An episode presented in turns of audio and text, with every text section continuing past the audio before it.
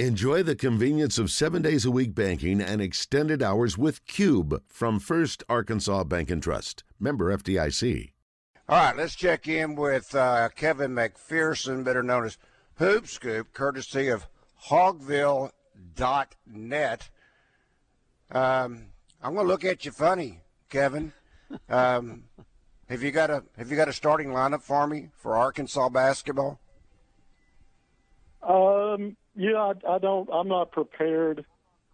Uh, you know, and and really, it's to me, it's the about the rotation because we've seen Mussman change. Well, you got a twelve percent chance of getting it right. Sure, I do, but I, that's what I'm saying. I don't even think there's a right because he's going to change it. He, he's had to he's had to tweak that roster, that rotation.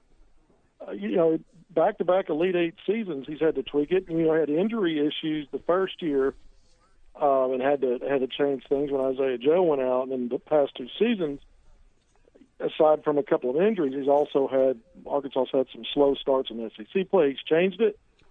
Uh, I, I could, you know, if I was naming a starting group right now, it's probably going to be different by the time we actually get to October, getting ready for the start of the, the regular season. But, you know, I got to think your three five-star freshmen, Trevon Brazile, the, the, the transfer from Missouri, um, one of the twins is going to be in that top rotation. I'm thinking Ricky Council, Devo Davis, um, you know, Jalen Graham. So I think you got seven or eight guys, uh, who, you know, who I basically just mentioned that are going to be probably in line to get those rotation minutes. And anything that breaks into that group means another freshman, uh, you know, out of the six-player freshman hall.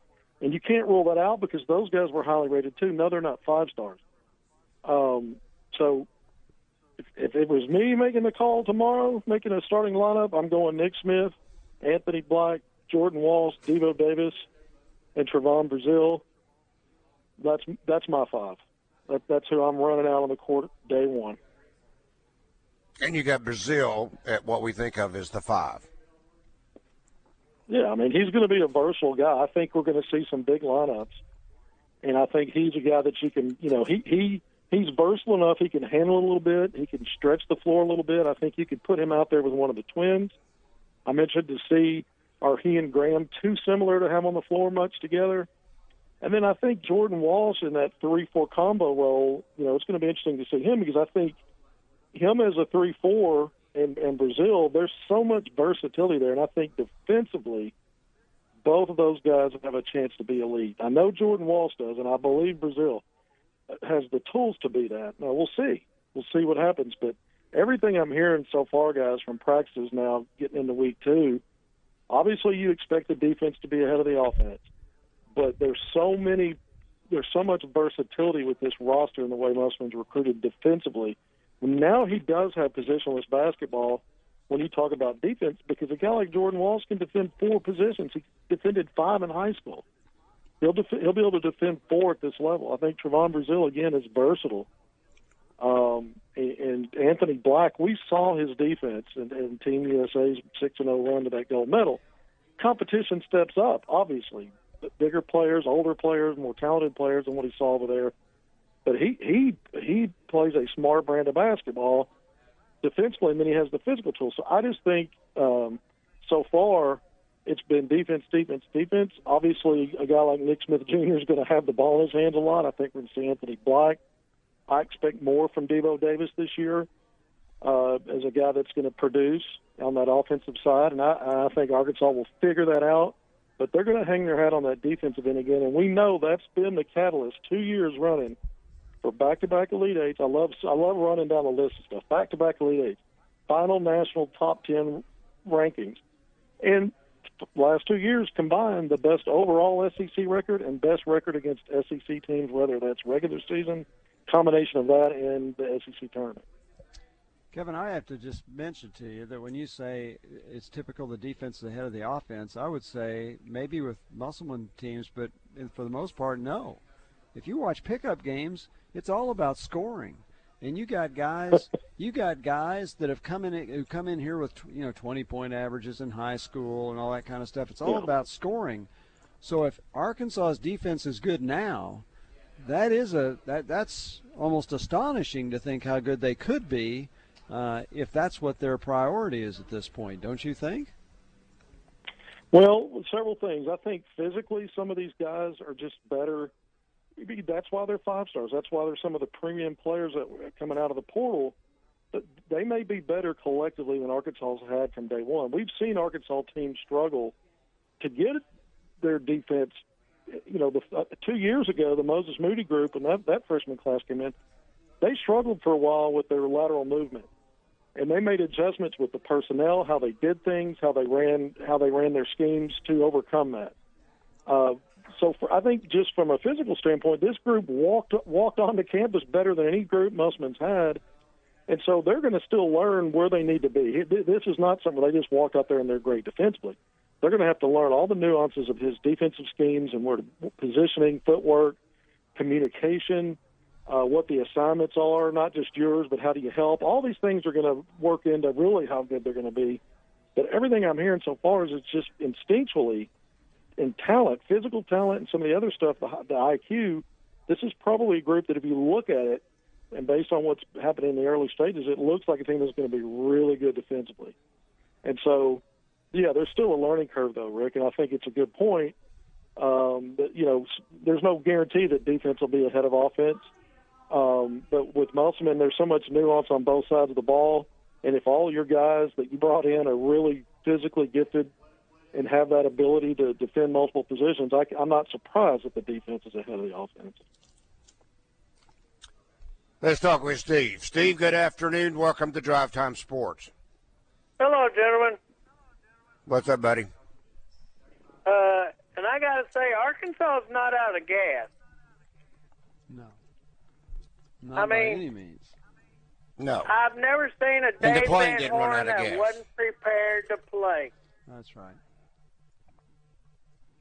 And, uh, Rick, you know, yesterday you was talking about the uh, six, uh, three six setup that the uh, S E C and yeah. football is looking at? Yes. What I would like to see is uh, L S U, Ole Miss, and Texas be the permanent opponents, because Arkansas and Ole Miss has been playing for a very long time. Oh, yeah, yeah. Because I know for, uh, for a fact that uh, for thirty years that Arkansas and Ole Miss had stopped the series because of a game that took place in Little Rock, and a lot of fights Uh, broke out, and a lot of whiskey bottles were thrown at one another. Long before and so you were Arkansas born. And Ole Miss yes. decided to uh, yeah, cool the right. series for a while. That's correct. Yeah, sixty-one. They went from nineteen sixty-one to nineteen eighty-nine, or excuse me, uh, eight, excuse me, to eighty-one, twenty years, except for a couple of bowls against each other. That's correct. And then, of course, uh, we've been playing L S U because I think the first time we played them was in the Cotton Bowl in nineteen forty-seven, because it was zero zero ball game. Am I not correct on that? They actually met in the uh, nineteen ohs, because it was nineteen oh eight when Arkansas beat L S U to finish an undefe- undefeated season. So they've been playing for a long time, and they played regularly. And of course, Arkansas and Texas. I mean. Right. Uh, you know, I'd like to play them because, you know, we were a rivalry with Texas. Correct. And you not in their eyes, about, but in Arkansas's well, eyes. But no, not say, in their eyes, because right. they did. They thought we were nothing. Yeah. yeah. Well, well, they respected Arkansas, but Arkansas wasn't their biggest rival and never will be. But anyway, guys, uh, Stan, uh, they're not running out of gas, and they this could be a secret happening. They could win a national championship. Talk to you later, guys. Thank you, Steve. Joined again by Kevin McPherson, better known as Hoop Scoop, courtesy of Hogville dot net. Uh, I've got a question for you, Kevin, from our Asher Record Service, Company Life in Feedback. Go Glove Benson. Wonder where, what position he got that Go Glove. Anyway. Uh, Kevin, I've seen all the talk from other recruiting guys that say if Fall goes, if Fall goes to college, it'll be Arkansas. Also with Blocker and Ron Holland, we're looking at another top three class. Uh, I must confess, if fall, F A L L goes to college, it will be Arkansas. Baye Fall, uh, the six ten, five-star national wow. top fifteen out of Denver. His, gotcha. His, I've, got to, I've gotten to see him play in person multiple times over the years, and including back in April in the second live period in, in Spartanburg, South Carolina. He and his teammate on the Colorado Hawks playing on the Adidas circuit, Asani Diop, another six ten, very versatile, both of them. Um, so Baye Fall's top fifteen, national five-star. Diop's a top forty player, so a high-level four-star. But both of these players took unofficial visits to the Arkansas-Kentucky game in February. Uh, they're, you know, like I said, having watched them over the years in person, very impressed with them uh, as players. And so I think the national rankings are, are spot on with where they're at.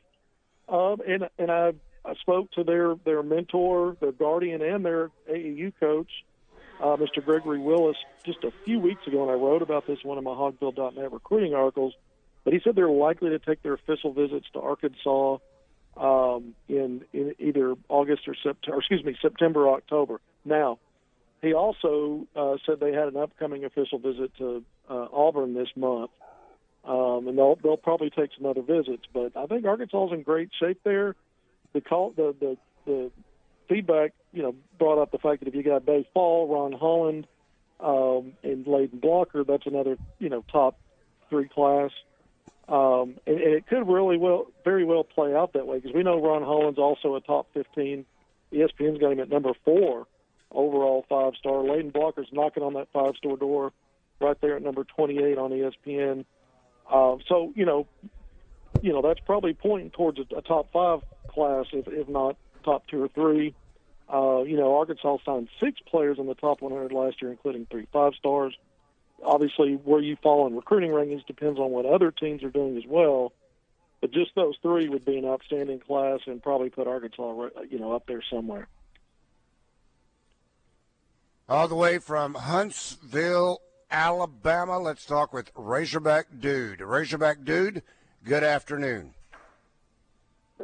Well, good afternoon, no, gentlemen. I am calling from Huntsville, Alabama, the number one place in America to live, and I am calling the number one with sports show in America. So, well, I don't know if we're number one in America, but uh, Hunt, there must be something really good about Huntsville. I've seen that survey. It must be a wonderful. Was it when you moved there, or have you always lived there? Oh, uh, I'm. I moved here from you know, Germany. I was in the military, and I moved oh, okay. in eighty. Okay. And I have been here ever since. But I'm originally from you know, Central Arkansas, and I was graduated from Arkansas Tech in Russellville, oh, where Randy is right now in Russellville. Absolutely. That's great. Good for you. Yes. Yes. And I have a question from Doctor Scoop, a Hoop Scoop. Yeah.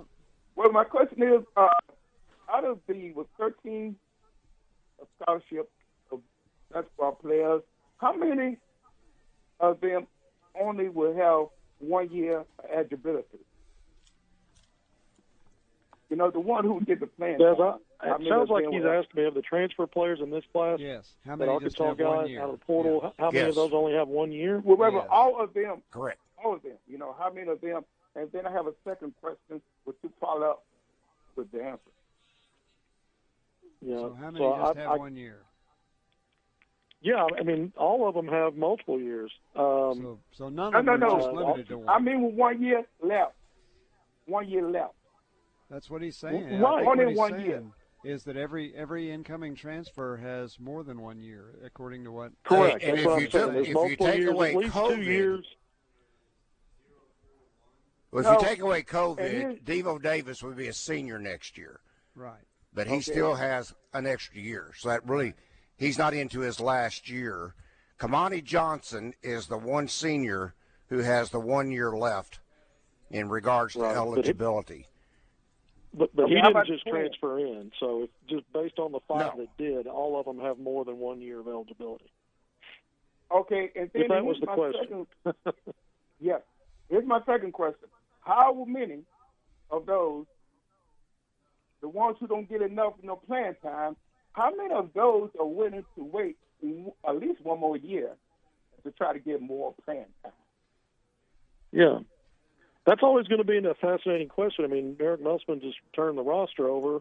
Effectively, eleven of the thirteen are newcomers, six freshmen, five transfers. And you, and you probably had three or so players that left because they weren't playing, and they need playing time. They expect playing time.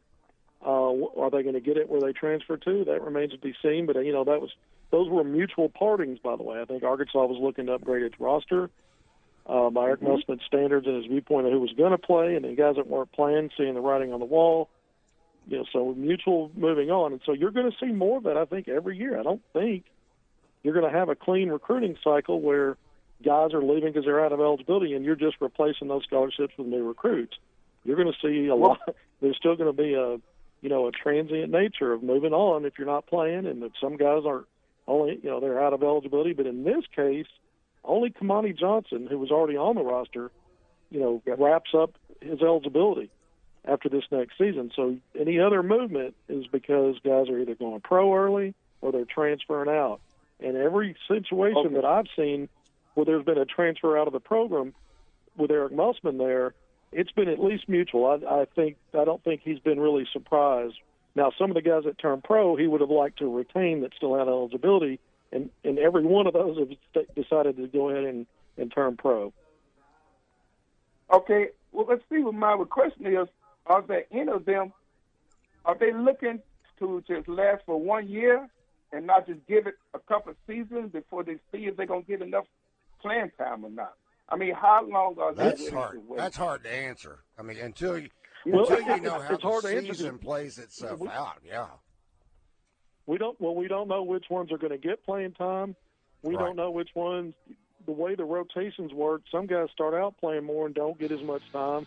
And then it flips for others. So it could, you know, that could be something that's very fluid, and I expect it will be, and we'll know more like we do every year now in the spring when, when as soon as the season ends, things start happening. That news cycle just keeps going daily, and that's how it's been the last two seasons at Eric Mussman's program. You get to the Elite Eight, you didn't advance past that, and then day after day, it didn't seem like they even took time to get home and take a breath.